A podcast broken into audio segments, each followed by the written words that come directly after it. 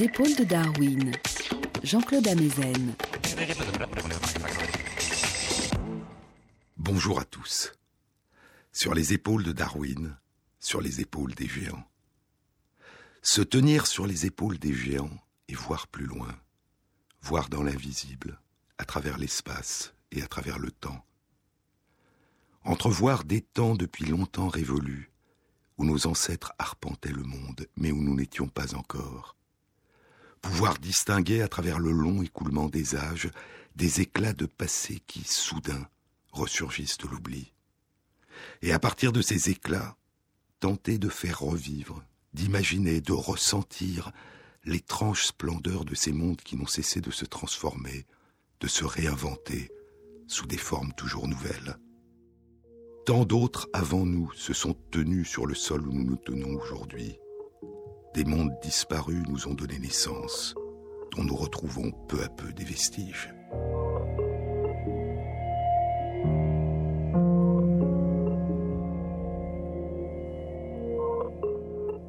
La généalogie du vivant et notre généalogie ont d'abord été reconstituées à partir de l'étude des fossiles.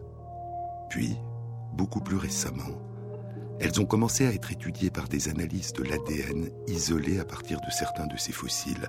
L'ADN, l'acide désoxyribonucléique, le support moléculaire de l'hérédité. Ce long ruban d'ADN invisible à l'œil nu, présent dans les cellules de tous les êtres vivants, les animaux, les plantes, les levures, les bactéries, et dont l'universalité et les variations de génération en génération ont confirmé à la fois l'origine commune de l'ensemble des êtres vivants, leur degré de parenté et leur incessante diversification au cours de l'évolution du vivant. Notre ADN est une molécule d'une épaisseur de quelques milliardièmes de mètres, de quelques millionièmes de millimètres, de quelques nanomètres.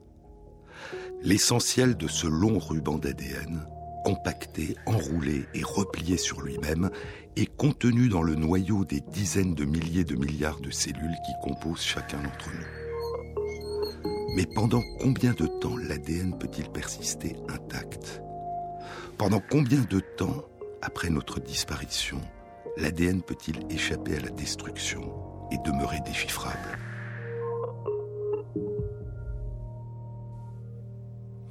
Le recueil, l'isolement et l'analyse de l'ADN fossile posent des problèmes majeurs. L'ADN doit d'abord être amplifié, recopié à des millions d'exemplaires pour que son analyse soit possible. Il est souvent dégradé en tout petits fragments. Et le risque essentiel est la contamination des échantillons anciens par des traces d'ADN moins anciens ou contemporains lors de son extraction et lors de toutes les étapes qu'implique son amplification. L'ADN le plus ancien qui a été isolé à ce jour, et dont la séquence complète a été publiée, est celui d'un cheval. Eske Villerslev travaille au centre de géogénétique du Muséum d'histoire naturelle de Copenhague, au Danemark. Je vous en ai déjà parlé. Il est l'un des meilleurs spécialistes dans le monde de l'isolement, du séquençage et de l'analyse de l'ADN ancien. Il y a 11 ans, en 2003, il avait découvert un os d'une jambe d'un cheval dans le permafrost, ce sol gelé en permanence qui recouvre environ un cinquième de la surface de la Terre et qui peut s'étendre jusqu'à plusieurs centaines de mètres sous la surface du sol. Les vestiges du cheval reposaient dans le permafrost à Sustle Creek, dans le Yukon, une région arctique à l'extrême nord-ouest du Canada les datations indiquèrent que le cheval avait vécu à une période comprise entre il y a 780 000 ans et il y a 560 000 ans. Esque Villerslev avait conservé cet os dans un congélateur en attendant que les techniques d'isolement, de séquençage et d'interprétation de l'ADN ancien, très ancien, deviennent plus performantes. Et il y a quatre ans, il propose à Ludovic Orlando, l'un des chercheurs de son institut, de débuter l'aventure encore trois ans, et au début de l'été 2013, Orlando et une équipe de chercheurs animés par Villerslev, comportant plus de 55 chercheurs appartenant à plus de 30 institutions dans le monde, publient une version préliminaire de la séquence complète de l'ADN de ce cheval. Jusque-là, L'ADN le plus ancien dont la séquence complète avait été publiée un an plus tôt en 2012 était l'ADN d'un ours qui vivait il y a environ 120 000 ans. L'ADN du cheval était 5 à 6 fois plus ancien. Mais au-delà de cet exploit, l'étude dévoilait le lointain passé des ancêtres de ce très ancien cheval et la généalogie des descendants auxquels il avait donné naissance.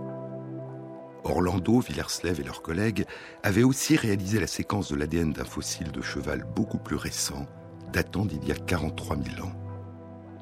Et la comparaison de la séquence d'ADN du très ancien cheval avec celle du cheval qui vivait il y a 43 000 ans et celle de chevaux domestiques et sauvages d'aujourd'hui, ainsi que celle d'un âne d'aujourd'hui, révélait que les derniers ancêtres communs à la lignée des écus qui a donné naissance à tous les chevaux, les zèbres et les ânes d'aujourd'hui, que ces derniers ancêtres communs vivaient entre il y a 4 millions et demi et il y a 4 millions d'années. C'est-à-dire il y a deux fois plus longtemps qu'on ne le pensait jusque-là, les plus anciens fossiles connus d'Écus datant d'il y a 2 millions d'années. L'étude suggère aussi que la taille de la population des chevaux a varié de nombreuses fois de manière très importante au cours des deux derniers millions d'années et notamment durant les périodes de changement climatique importants. L'étude suggère aussi que le cheval qui vivait il y a 43 000 ans appartenait à une population de chevaux aujourd'hui disparus, qui s'était séparée depuis déjà 165 000 à 90 000 ans de la population qui a donné naissance à tous les chevaux qui existent aujourd'hui. À une période encore plus récente, il y a 72 000 ans à il y a 38 000 ans, la lignée qui a donné naissance aux chevaux domestiques d'aujourd'hui s'est séparée d'une lignée qui a donné naissance aux chevaux sauvages Przewalski d'aujourd'hui.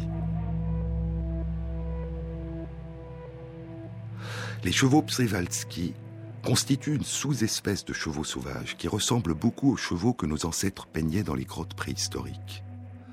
Ces chevaux vivaient en liberté dans les steppes de Mongolie. Les Mongols les nommaient Tak, et de mémoire humaine, ces chevaux sont indomesticables et n'ont jamais été domestiqués. Une chasse intense et des captures pour les os ont eu lieu durant la fin du XIXe siècle et la première moitié du XXe siècle, et on considère que le dernier cheval Przezalski, en liberté, a été capturé durant les années 1940.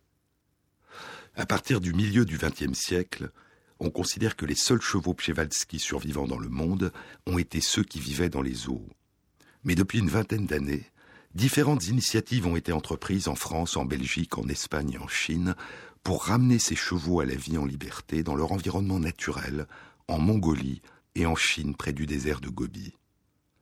L'étude confirme que ces chevaux Przewalski sont les seuls descendants aujourd'hui d'une lignée de chevaux dont les ancêtres sont toujours restés sauvages, vivant à l'état libre dans la nature. Et ainsi, de manière paradoxale, les seuls chevaux qui étaient demeurés sauvages et qui n'avaient jamais été domestiqués par l'homme ont eu pour destin d'être en quasi-totalité tués et n'ont survécu que parce que certains avaient été capturés pour être exposés dans des eaux. On considère que l'ensemble des chevaux Przewalski qui survivent aujourd'hui sont les descendants de seulement 13 à 14 chevaux qui leur ont donné naissance en captivité. Mais l'étude d'Orlando, de Villerslev et de leurs collègues indique que ces chevaux Przewalski d'aujourd'hui ont hérité d'une diversité génétique qui devrait permettre à la population actuelle de survivre en liberté.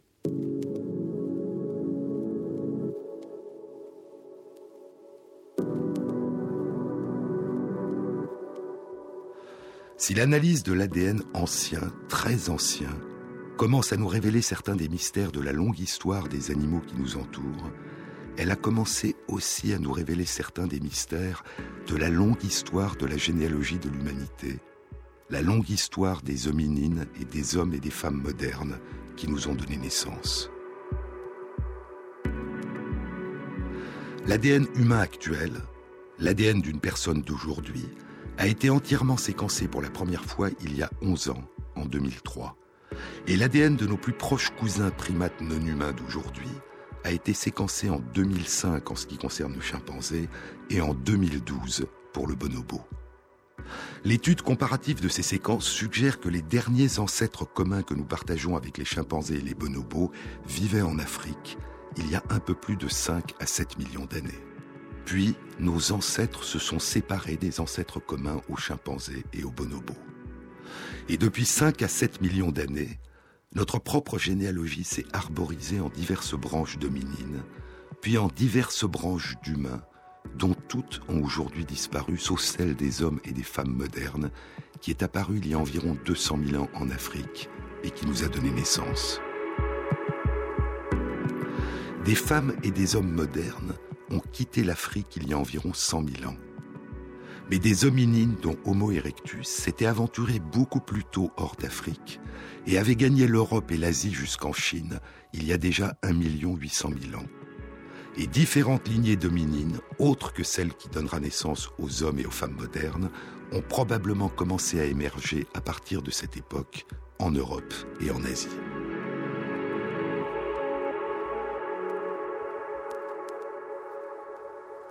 Dans cette immense famille, le long ruban d'ADN le plus ancien qui a été entièrement séquencé appartient à l'un de nos plus proches cousins, ou plutôt à l'une de nos plus proches cousines, qui vivait il y a un peu plus de 50 000 ans. C'est l'ADN d'une femme de Néandertal qui a été extrait d'une phalange d'un orteil découvert en 2010 dans la grotte de Denisova, dans les monts Altaï, dans l'ouest de la Sibérie. La séquence a été publiée dans Nature il y a trois mois, en janvier 2014, par un groupe de 35 chercheurs appartenant à 15 institutions à travers le monde et animés par Svante Pebo. La précision de la séquence qui a été obtenue pour cet ADN ancien est comparable à la précision que l'on obtient pour la séquence d'un ADN prélevé sur une personne qui vit aujourd'hui. C'était la première fois qu'était révélée la séquence complète d'un ADN humain autre que celui d'un homme ou d'une femme moderne. Et c'était le résultat d'une longue et fascinante aventure qui avait débuté il y a près de vingt ans. Pendant très longtemps, écrit il y a trois mois dans Nature Henry G., l'un des éditeurs de la revue, pendant très longtemps nous avons dû nous contenter d'ossements et de pierres pour pouvoir construire un récit. Désormais, nous pouvons extraire l'ADN des fossiles, pas seulement sous forme de fragments et de morceaux, chacun aussi énigmatique qu'un morceau de dent brisée ou qu'un éclat ébréché de pierre, mais sous forme d'ADN entier, de génome entier. Et contrairement aux fossiles, les génomes peuvent raconter des histoires.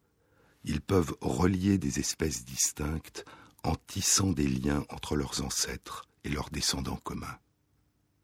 S'il y a un nom qui est associé à l'ADN ancien, poursuit Henry G., c'est celui de Svante Pebo.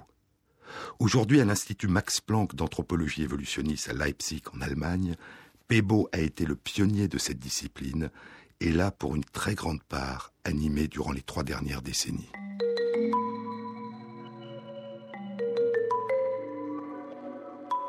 Cette longue et passionnante aventure, Svante Pebo la raconte dans un livre qui vient d'être publié il y a deux mois, à la mi-février 2014. Le livre s'intitule Neanderthal Man in Search of Lost Genomes. L'homme de Néandertal à la recherche des génomes perdus. Le livre commence ainsi.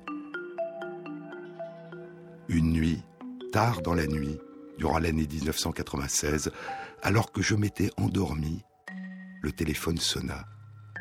C'était Mathias Krings qui m'appelait, un étudiant en thèse de mon laboratoire à l'Institut de zoologie de l'Université de Munich. La seule chose qu'il me dit était ⁇ Ce n'est pas humain ⁇ Ce soir, mon amour, je sombre. J'ai régné sur le monde avant que mon ciel s'effondre. Je déguste chaque seconde comme si c'était la dernière. J'aurais tenté d'être un bon père, un bon fils, un bel ami. Il semble que ça n'est pas pris. Le cœur rongé par le spleen. À rebours dans ma limousine.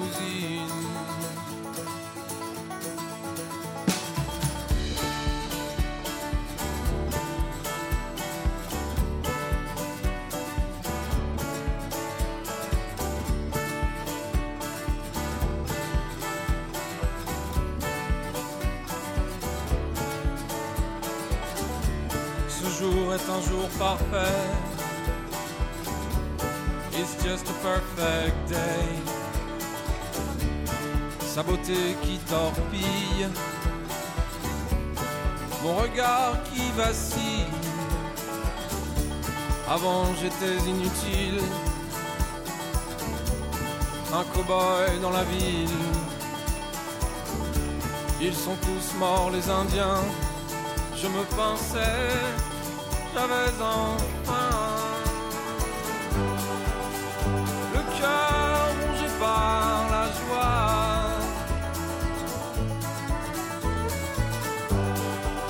À rebours de sa peau de soie. Ce matin est le premier, aveuglé de beauté le temps. Tous ces jours transparents, même si le monde a la peste, ce qui nous reste, c'est une histoire. Afin d'oublier la peine, voyons nous-mêmes ce sombre espoir.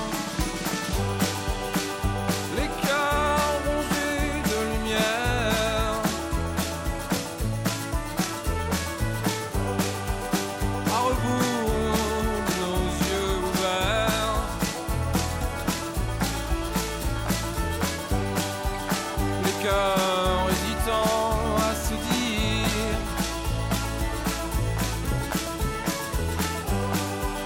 qu'il faut toujours savoir finir pour ne pas commencer. Jean-Claude Amezen sur France Inter. La seule chose qu'il me dit était ⁇ Ce n'est pas humain ⁇ Je bredouillais ⁇ J'arrive ⁇ poursuit Svante Pebo. J'enfilais quelques vêtements et traversais la ville en voiture pour gagner le laboratoire. Durant l'après-midi, Mathias avait mis en marche nos appareils de séquençage de l'ADN et y avait introduit des fragments d'ADN qu'il avait isolés et amplifiés à partir d'un petit morceau d'os d'un bras d'un homme de Néandertal conservé au Muséum des régions rhénanes à Bonn. Des années de résultats pour la plupart décevants m'avaient appris à ne pas trop espérer.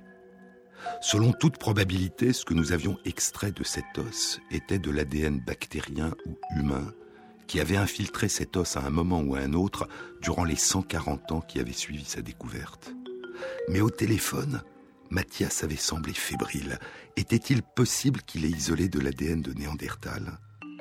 Cela semblait beaucoup plus que nous pouvions espérer.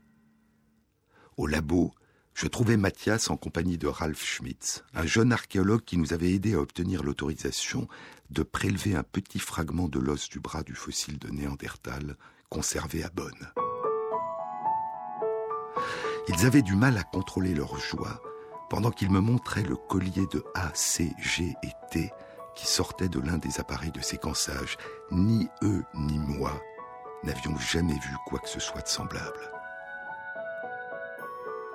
A, C, G, T, ce sont les lettres, les molécules, les bases qui constituent la séquence de l'ADN. Mais ce qu'ils sont en train de regarder, ce n'est pas une partie de la séquence du long ruban d'ADN contenu dans le noyau des cellules, c'est une partie du petit ADN contenu dans les mitochondries. Ces petites cellules qui vivent à l'intérieur de nos cellules et qui permettent à nos cellules de respirer et de produire à partir de l'oxygène l'énergie qu'elles consomment. L'ADN des mitochondries est beaucoup plus petit que le long ruban d'ADN contenu dans le noyau de nos cellules. Sa longueur ne représente que 2 millionièmes de la longueur de l'ADN du noyau. Il ne contient qu'un peu plus de 16 500 bases, alors que l'ADN du noyau en contient 3 milliards 200 millions. L'ADN des mitochondries est présent à beaucoup plus d'exemplaires, puisqu'il y a plusieurs centaines ou milliers de mitochondries dans chacune de nos cellules, il est beaucoup plus résistant que l'ADN du noyau, et donc pour toutes ces raisons, il est plus facile à isoler et à séquencer. En 1996, écrit Pebo, des études des séquences de l'ADN des mitochondries de milliers de personnes à travers le monde avaient déjà été réalisées. L'analyse de ces séquences avait permis d'établir un catalogue de références qui comportait la liste de toutes les variations observées à chaque position dans la séquence de l'ADN des mitochondries de chaque personne. Ce qui nous fascinait, c'était que la séquence que nous avions déterminée à partir de l'os de Néandertal n'avait jamais été vue dans aucune de ces milliers de personnes. J'avais du mal à croire que ce que nous étions en train de voir était réel. Et comme toujours, lorsque je suis confronté à un résultat inattendu ou enthousiasmant, j'ai été rapidement assailli de doutes. Je considérais toutes les possibilités qui pourraient expliquer que ce que nous étions en train de voir était faux. Peut-être que quelqu'un avait utilisé de la colle fabriquée à partir de cuir de vache pour réparer l'os, et que ce que nous étions en train de voir, c'était de l'ADN de vache. Non. Nous avons immédiatement vérifié la séquence ADN de mitochondries de vache que d'autres avaient déjà séquencée et constaté qu'il était très différent. Cette nouvelle séquence d'ADN des mitochondries était à l'évidence proche des séquences humaines et pourtant elle était légèrement différente de toutes ces séquences. Je commençais à croire qu'il s'agissait réellement du premier fragment d'ADN extrait et séquencé à partir d'une forme d'humanité à jamais éteinte nous avons ouvert une bouteille de champagne. Nous savions que si ce que nous étions en train de regarder était vraiment de l'ADN de Néandertal, d'énormes possibilités venaient de s'ouvrir. Je rentrais chez moi en marchant dans le calme et l'obscurité de Munich. J'avais bu trop de champagne pour pouvoir conduire. Je me couchais, mais ne pouvais m'endormir. Je continuais à penser au Néandertal, et à cet homme ou cette femme de Néandertal dont il semblait que nous venions de capturer l'ADN des mitochondries.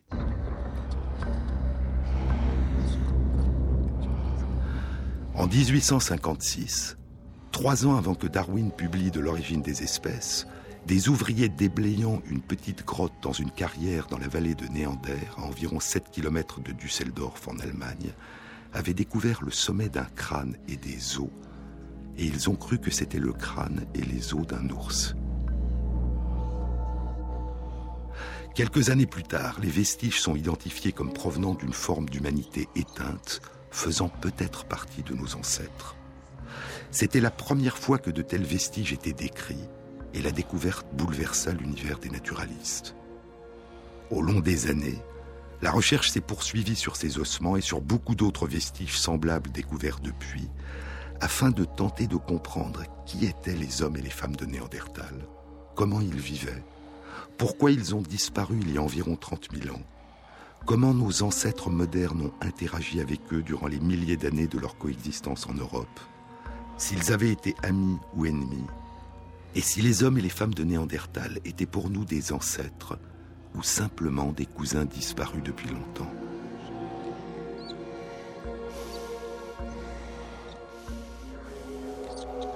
Des indices fascinants de comportements qui nous sont familiers, comme le fait de prendre soin des blessés, d'enterrer les morts de manière rituelle, et peut-être même la fabrication d'instruments de musique, ont émergé de sites archéologiques nous disant que les hommes et les femmes de Néandertal étaient très semblables à nous.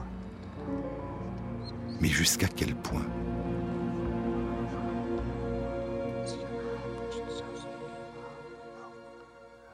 la question de savoir s'ils avaient un langage semblable au nôtre, la question de savoir s'ils ont formé une branche sans descendance dans l'arbre généalogique des hominines, ou si certains de leurs gènes sont aujourd'hui enfouis en nous. Ces questions font aujourd'hui partie intégrante de la paléoanthropologie, cette discipline scientifique dont on peut dire qu'elle a débuté il y a un peu plus de 150 ans, avec la découverte de ces ossements dans la vallée de Néander, ces ossements dont il semblait désormais que nous étions capables d'extraire une information de nature génétique. Mais aussi passionnantes que soient ces questions, il me semblait que le fragment d'os de Néandertal portait en lui la promesse d'une récompense encore plus importante. Les hommes et les femmes de Néandertal sont les cousins disparus les plus proches des êtres humains d'aujourd'hui. Si nous pouvions étudier leur ADN, nous allions sans aucun doute découvrir que leur gène était très semblable au nôtre. Mais et c'était cela qui était le plus passionnant.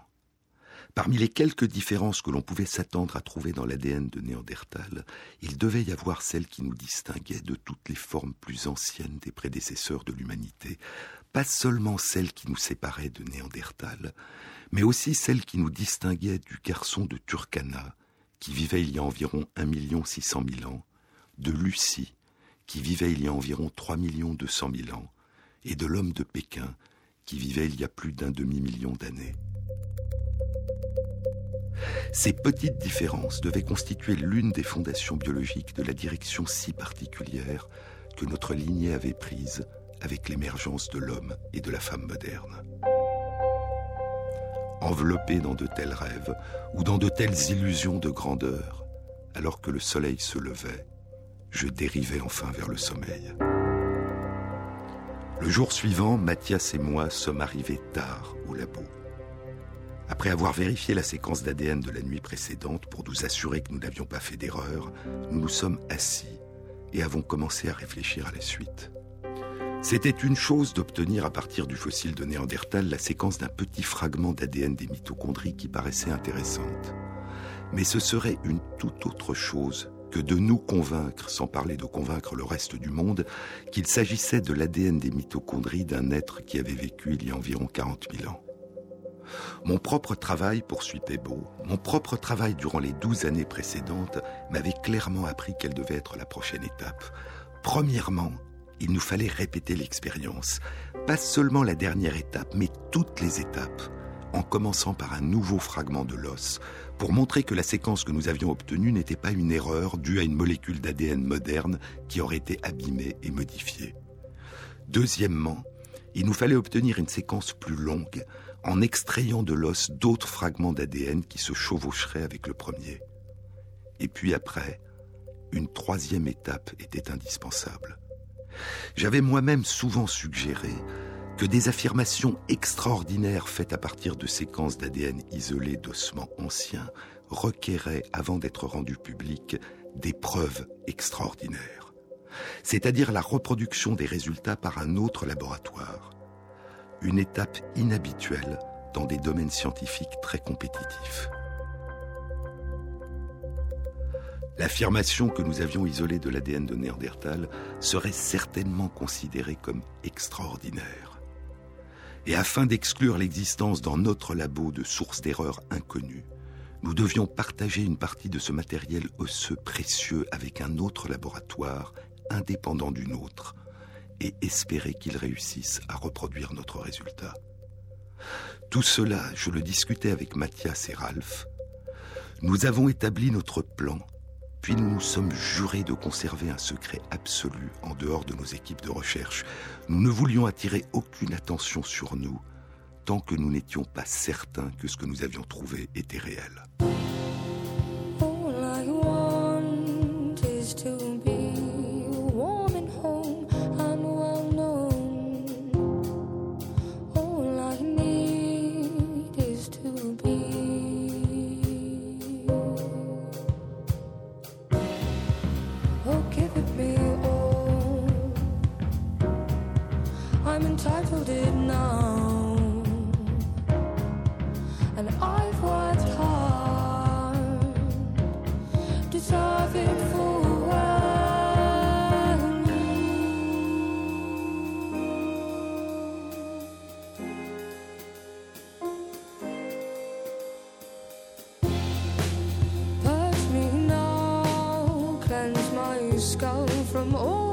that I've been told.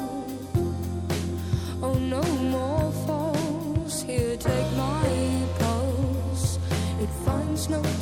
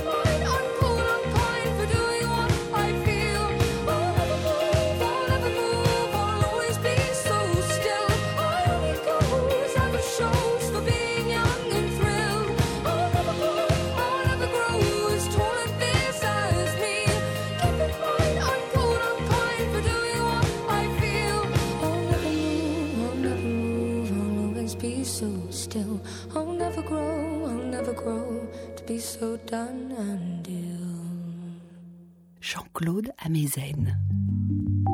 Mathias se mit immédiatement au travail. Il avait consacré près de trois ans à des tentatives, pour la plupart infructueuses, d'extraire de l'ADN à partir de momies de l'Égypte antique, et il était rempli d'énergie à l'idée d'un succès possible. Ralph, lui, semblait frustré à l'idée d'avoir à retourner à Bonn, où il ne pourrait rien faire d'autre que d'attendre avec impatience que nous lui annoncions nos résultats.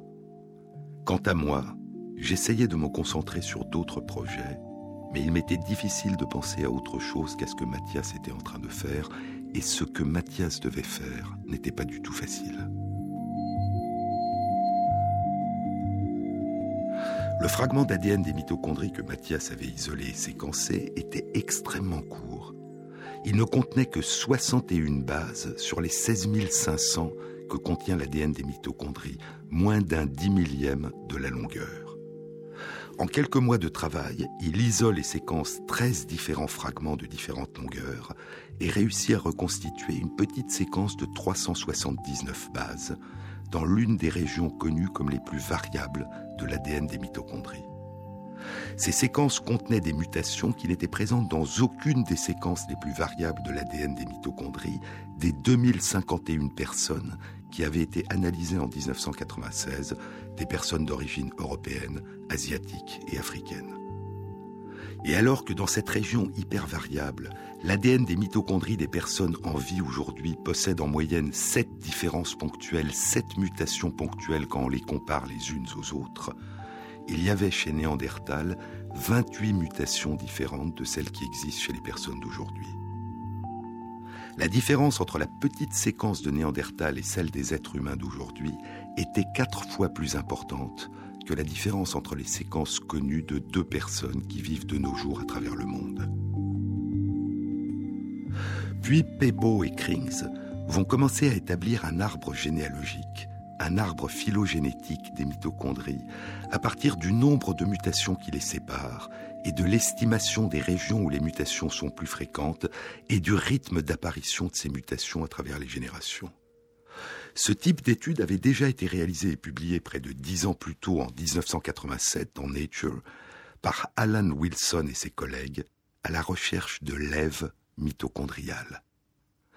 Alan Wilson, disparu en 1991 à l'âge de 56 ans, était un évolutionniste et biologiste moléculaire originaire de Nouvelle-Zélande, professeur de biochimie à l'Université de Californie Berkeley, l'un des pionniers dans l'étude moléculaire de l'évolution humaine et des rythmes de l'évolution des mutations, ce qu'on appelle les horloges moléculaires. Contrairement au long ruban d'ADN contenu dans le noyau de nos cellules, dont une moitié est transmise au hasard à l'enfant par l'ovule de la mère et une moitié est transmise à l'enfant au hasard par le spermatozoïde du père, les mitochondries et leur tout petit ADN sont exclusivement transmises à l'enfant par l'ovule, c'est-à-dire par la mère. L'étude de l'ADN des mitochondries permet ainsi de retracer une généalogie maternelle. Si une femme n'a pas d'enfant parmi ses descendants, la lignée de ses mitochondries s'éteindra. De même qu'elle s'éteindra si elle n'a que des fils, car les enfants de ses fils n'hériteront pas des mitochondries de leur père, c'est-à-dire des mitochondries de la mère de leur père. Et donc, à chaque génération, certaines lignées de mitochondries s'interrompent et disparaissent. Si on tente de remonter à travers les générations jusqu'aux plus lointaines femmes modernes qui ont donné naissance à l'humanité, il doit exister quelques femmes dont les mitochondries se sont par hasard propagées jusqu'à aujourd'hui à travers toute l'humanité, alors que toutes les autres lignées de mitochondries se sont par hasard éteintes. Pour cette raison, parmi toutes les femmes qui vivaient parmi nos plus lointains ancêtres hommes et femmes modernes qui nous ont donné naissance, il a dû exister une femme, celle qu'on appelle l'Ève mitochondriale, ou plutôt quelques femmes qu'on devrait appeler les Èves mitochondriales, dont les mitochondries sont les ancêtres de toutes les mitochondries dont l'humanité a aujourd'hui hérité. Les résultats qu'Alan Wilson et ses collègues avaient publiés en 1987 suggéraient que l'Ève mitochondriale, c'est-à-dire le dernier ancêtre commun pour l'ADN mitochondrial de toute l'humanité d'aujourd'hui, avait vécu à une période qui s'étendait entre il y a 200 000 ans et il y a 100 000 ans. Neuf ans plus tard, alors qu'il dispose d'un nombre beaucoup plus important de séquences d'ADN des mitochondries de personnes vivant aujourd'hui à travers le monde, Svante Pebo et Matthias Krings retrouvent un même laps de temps probable pour la naissance de l'ève mitochondriale de l'humanité tout entière d'aujourd'hui. Mais leur étude de l'ADN mitochondrial suggère que l'ève mitochondriale commune à Néandertal et à toute l'humanité d'aujourd'hui est beaucoup plus ancienne. Elle devait vivre à une période qui remonte à il y a environ 500 000 ans. Cette ève mitochondriale commune aux hommes et aux femmes de Néandertal d'il y a 40 000 ans et à l'humanité d'aujourd'hui semblait être trois à quatre fois plus ancienne que l'ève mitochondriale moderne de l'humanité d'aujourd'hui. C'était un résultat étonnant, écrit Svante Pebo. J'étais désormais tout à fait convaincu que nous avions isolé de l'ADN de Néandertal et qu'il était très différent de l'ADN des hommes et des femmes modernes. Pourtant, avant de publier notre découverte, il nous fallait encore passer par la dernière épreuve. Il nous fallait trouver un autre laboratoire qui puisse reproduire ce que nous avions trouvé, mais vers qui se tourner? C'était une question délicate. Il fallait en effet que ce laboratoire soit capable non seulement d'éviter toute contamination, mais qu'il ait aussi l'expérience du travail très difficile qu'est l'extraction et l'analyse de l'ADN ancien. Pebo finit par choisir le laboratoire de Mark Stone King à l'Université de l'État de Pennsylvanie. Mark Stone King avait été l'un des chercheurs postdoctorants d'Alan Wilson, qui avait publié avec lui en 1987 l'étude suggérant l'existence d'une Ève mitochondriale de l'humanité actuelle et la période où elle avait vécu. Et l'une des étudiantes de Stone King, Anne Stone, avait passé une année dans le laboratoire de Pebo. Il leur envoie l'un des derniers fragments de l'os de Néandertal que Ralph Schmitz lui avait donné. Nous avons attendu ce qui nous sembla une éternité qu'Anne nous appelle de Pennsylvanie, écrit Pebo. Et soudain, une nuit, elle nous appela. Le ton de sa voix m'indiqua immédiatement qu'elle n'était pas contente. Ce que dit Anne Pebo, c'est que la séquence d'ADN qu'elle a extraite et analysée est de l'ADN humain d'aujourd'hui. Il est effondré. Est-ce que la contamination par de l'ADN humain d'aujourd'hui pouvait être plus importante dans leur laboratoire que dans le sien?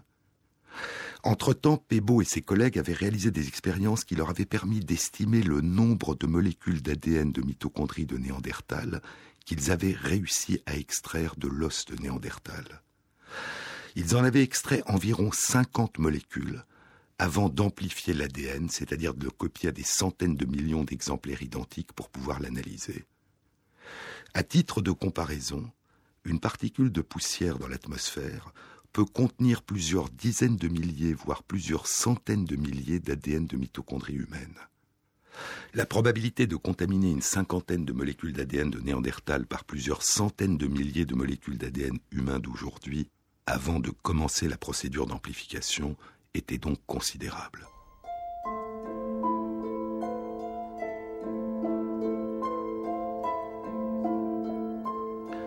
Je discutais longuement de ce problème, poursuit Pébo, non seulement avec Mathias, mais aussi lors de notre réunion hebdomadaire avec le groupe de mon labo qui travaillait sur l'ADN ancien.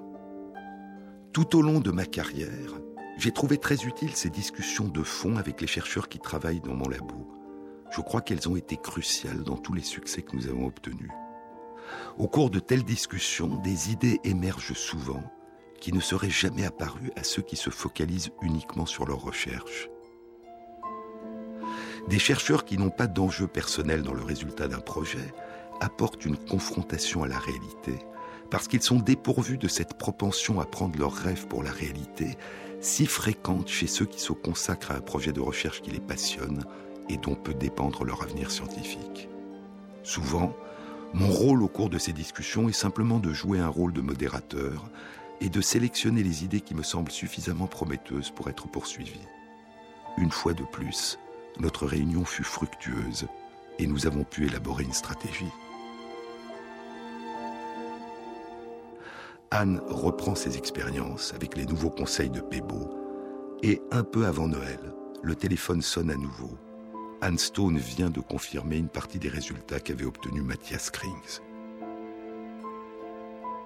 C'était un énorme soulagement, écrit Pébo. Je célébrais la nouvelle année en partant skier en excursion dans des vallées isolées, dans les Alpes, à la frontière autrichienne. Je ne pouvais me retenir d'élaborer l'article scientifique qui décrirait la première séquence d'ADN d'un néandertal. Pour moi, ce que nous allions décrire était encore plus spectaculaire que les paysages escarpés et enneigés qui m'entouraient.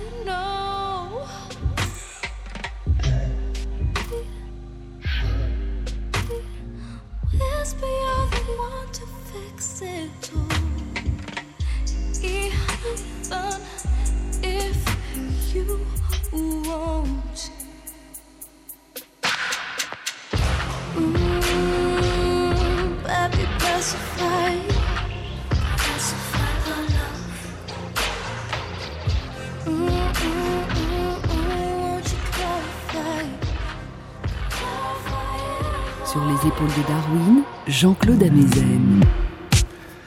L'étude sera publiée dans Cell à la mi-juillet 1997 sous le titre Des séquences d'ADN de Néandertal et l'origine des hommes modernes. La séquence de l'ADN des mitochondries de Néandertal, concluaient les auteurs de la publication, la séquence de l'ADN des mitochondries de Néandertal conforte un scénario dans lequel les hommes et les femmes modernes ont émergé récemment en Afrique, formant une espèce distincte qui a remplacé Néandertal sans avoir donné naissance à des descendants communs, ou alors après avoir donné seulement naissance à un très petit nombre de descendants communs. Et ainsi, il y a 17 ans, l'exploit que constituait la première analyse d'une portion de l'ADN de Néandertal allait conduire à l'idée que Néandertal avait été notre cousin et non pas l'un de nos ancêtres, à l'idée qu'il n'y a rien de Néandertal en nous. Mais comme je vous le disais tout à l'heure, l'ADN des mitochondries ne peut révéler qu'une généalogie maternelle, ou plutôt qu'une partie de la généalogie maternelle.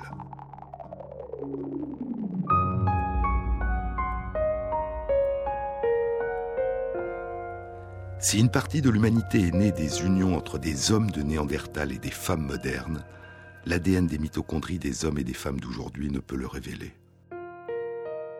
Et si une partie de l'humanité est née des unions entre des femmes de Néandertal et des hommes modernes, mais que les femmes nées de ces unions ont eu au cours des générations à un moment donné par hasard des petits-enfants nés de leurs fils et non de leurs filles, alors l'ADN des mitochondries des hommes et des femmes d'aujourd'hui ne peut pas non plus le révéler.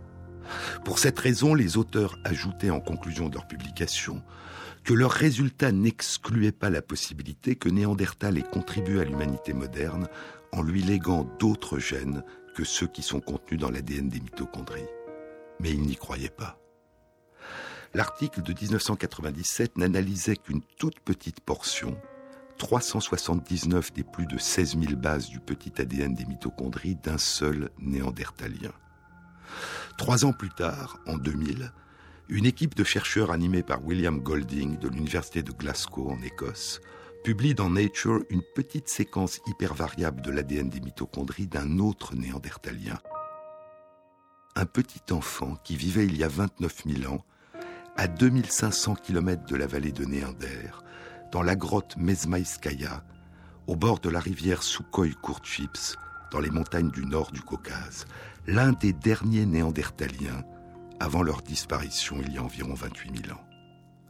La petite séquence d'ADN de 345 bases présentait des variations par rapport à celle du premier néandertalien découvert en 1856 qu'avaient décrit Krings, Pebo et leurs collègues, mais elles confirmaient leurs résultats.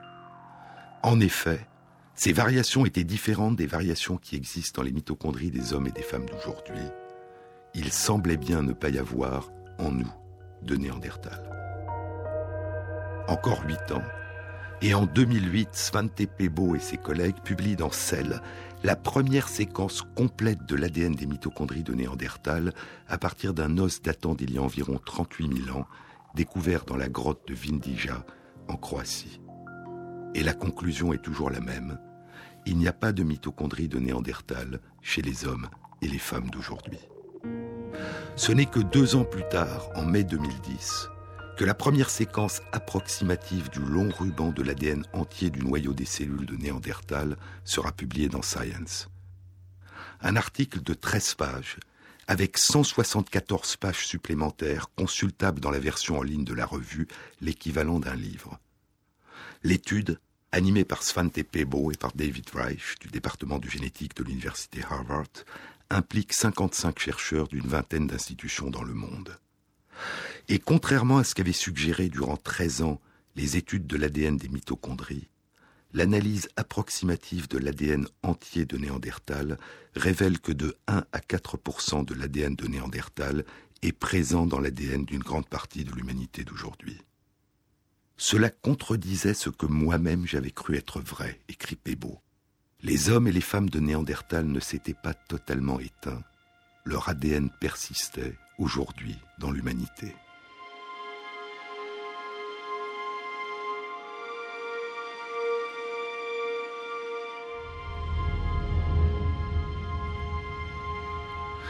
Il y a quelque chose d'intime, de personnel et de touchant dans cette quête de nos origines qui anime depuis longtemps Svante Pebo. Sa mère, une chimiste estonienne, lui a donné la passion du passé. Je n'ai pas commencé avec Néandertal, écrit Pebo, mais avec des momies de l'Égypte antique. Depuis que ma mère m'a emmené en Égypte quand j'avais 13 ans, j'ai été fasciné par l'histoire ancienne. Et il y a quelque chose d'intime, de personnel et de douloureux dans cette quête de la généalogie qui l'anime depuis si longtemps. Il porte le nom de sa mère, Karine Pebo. Il n'a presque pas connu son père. J'ai grandi, écrit-il, comme le fils illégitime et secret de Söne Bergstrom, un biochimiste célèbre qui a partagé le prix Nobel en 1982 pour la découverte des prostaglandines, un groupe de substances naturelles qui exercent de nombreux effets importants dans notre corps. Je n'avais vu mon père que rarement durant ma vie adulte. En 2009, alors qu'il fait des allers-retours entre la grotte de Vindija en Croatie et Leipzig, Svante Pebo est hospitalisé pour une pneumonie. On découvre qu'il a des caillots sanguins dans les poumons, on lui prescrit des anticoagulants et il commence à s'intéresser à ses traitements. À ma surprise, écrit Pebo, je tombais sur des références aux travaux de mon père datant de 1943. Il avait découvert la structure chimique de l'héparine, le traitement que mes médecins m'avaient donné lorsque j'étais entré à l'hôpital et qui m'avait probablement sauvé la vie. Je trouvais cela amusant, mais j'étais aussi bouleversé. Le fait qu'il avait travaillé sur la structure de l'héparine était l'une des choses innombrables que j'ignorais de lui. La tristesse que je ressentais de ne pas avoir connu mon père me fit réaliser encore plus vivement que je voulais être là quand mon fils âgé de trois ans allait grandir et je voulais voir aboutir le projet néandertal. Il était trop tôt pour que je meure. Il vivra. Le projet néandertal prendra de plus en plus d'ampleur. Cinq ans plus tard, en janvier 2014, il publiera avec ses collègues la première séquence complète et précise de l'ensemble de l'ADN d'une femme de Néandertal. Et au cours des trois derniers mois, une série de découvertes inattendues sera publiée sur l'ADN de Néandertal et sur la part de cet ADN qui est en nous. La suite de cette histoire, nous la découvrirons dans une prochaine émission.